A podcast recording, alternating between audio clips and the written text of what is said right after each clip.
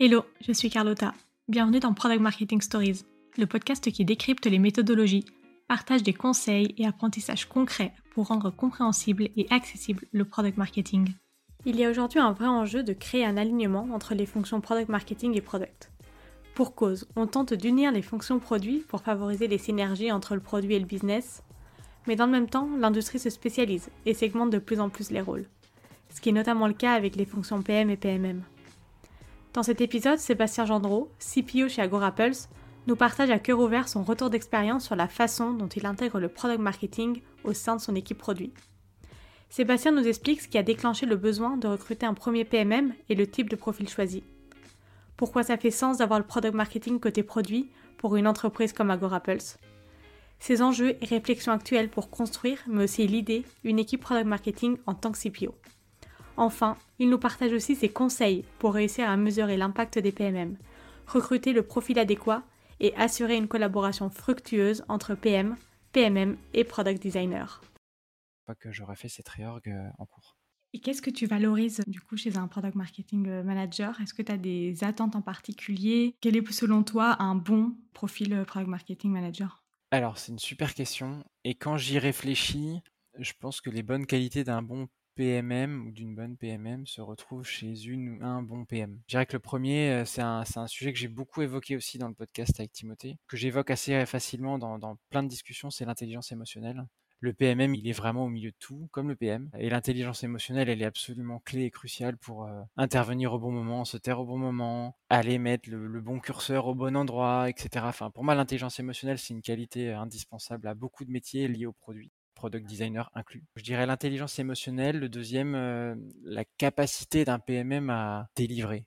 Pas juste à coordonner, mais vraiment à délivrer, à trouver des solutions, être euh, solution oriented pour un PMM, ça me paraît quand même être euh, la clé. J'ai beaucoup entendu récemment la notion de PMM full stack. Évidemment, le type de PMM qu'on va recruter va dépendre du niveau de maturité de l'entreprise et de l'équipe produit mais je crois assez fort au fait qu'un PMM, quoi qu'il arrive, il doit avoir euh, un côté full stack avant d'être spécialiste. Et le troisième point, je dirais que c'est une grosse capacité à s'organiser. Alors euh, pour le coup, nous on est en SaaS B2B, il y a beaucoup de choses à faire. On a 8500 clients, on a 70 personnes qui bossent côté product et engineering pour concevoir et, et, construire le produit. Il y a un boulot incroyable. Il y a vraiment beaucoup de choses à faire. C'est super intéressant. Mais s'il n'y a pas un minimum de capacité d'organisation et cette capacité à trouver des petits workarounds quand il faut passer par la fenêtre plutôt que par la porte parce que c'est fermé, c'est compliqué. Donc je dirais ouais en trois grosses capacités d'organisation.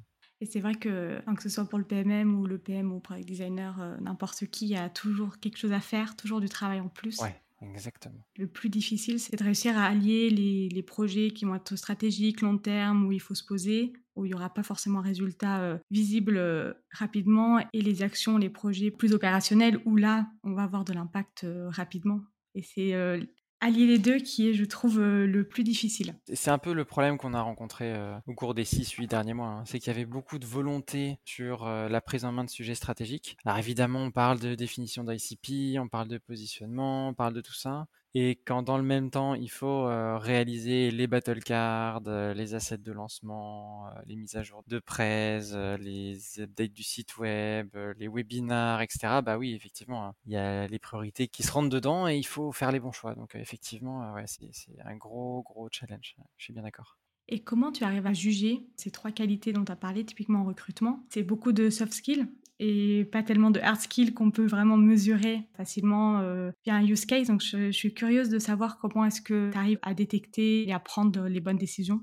Oui, il y a beaucoup de soft skills. Pour autant, euh, justement, quand on parle d'un PM full stack, valider le fait qu'il euh, sache s'en sortir ou elle sache s'en sortir sur euh, un template Figma ou ce genre de choses, ça, ça peut se valider assez rapidement en entretien. C'est de la technique pure. Ça, on, peut y aller. Il y a pas mal de questions aussi à poser sur la réalisation des projets. À quel niveau d'implication la personne, elle était dans la réalisation du projet? Est-ce que c'était un niveau de coordination ou est-ce que c'était un niveau de, de création et d'action, on va dire? Après, oui, c'est vrai qu'il y a une grosse partie soft skills L'intelligence émotionnelle, euh, c'est un truc qui se mesure pas, en tout cas à moins d'aller dans des établissements spécialisés. Et encore, je suis pas certain, mais euh, ça se mesure pas. Donc ça, c'est une question de plutôt une question de fit, on va dire. Est-ce que tu as envie de bosser avec cette personne? Voilà. Et si émotionnellement tu te sens connecté à cette personne, tu peux te dire que ça, peut le faire. Mais ça suffit pas. Hein. Je veux dire, ça c'est pile ou face. Tu lances la pièce et tu regardes ce qui arrive euh, six mois plus tard. Le principal, c'est d'aller valider le côté full stack pour moi.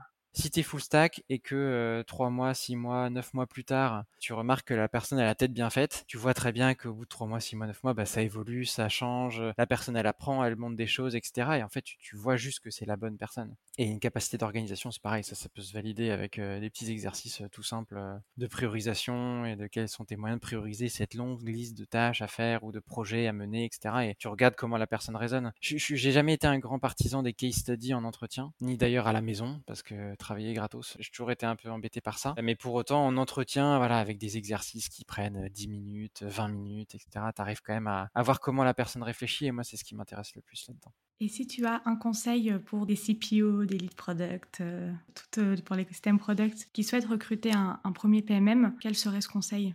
Bah, c'est assez proche de ce que je viens de te dire. En gros, c'est euh, si vous le trouvez, parce qu'évidemment, trouver un bon PMM, c'est compliqué, prenez un doueur quelqu'un qui a la capacité de monter un niveau de lead en 6-12 mois, par exemple. Mais ne soyez pas attiré tout de suite par les sirènes de euh, l'ICP, de la stratégie go-to-market, etc. Parce que quand on démarre le recrutement d'un PMM, c'est compliqué à mettre ça en place parce que souvent la personne elle arrive, la fonction elle n'existe pas, elle doit faire ses preuves, elle amène des sujets qui sont compliqués, qui sont pas toujours acceptés par euh, le leadership, etc. L'ICP, on n'a pas besoin d'ICP, etc. Je crois surtout que c'est quelqu'un qui doit construire la légitimité de la fonction PMM en montrant que euh, ça a de la valeur.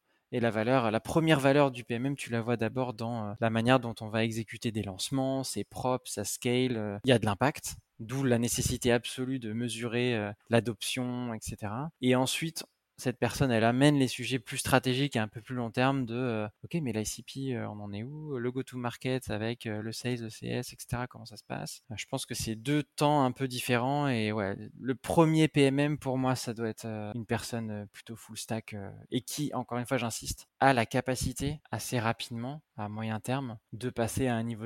avec plaisir. À bientôt. Salut. Merci d'avoir écouté cet épisode jusqu'au bout. Si l'épisode t'a plu, n'hésite pas à le partager sur LinkedIn en me taguant.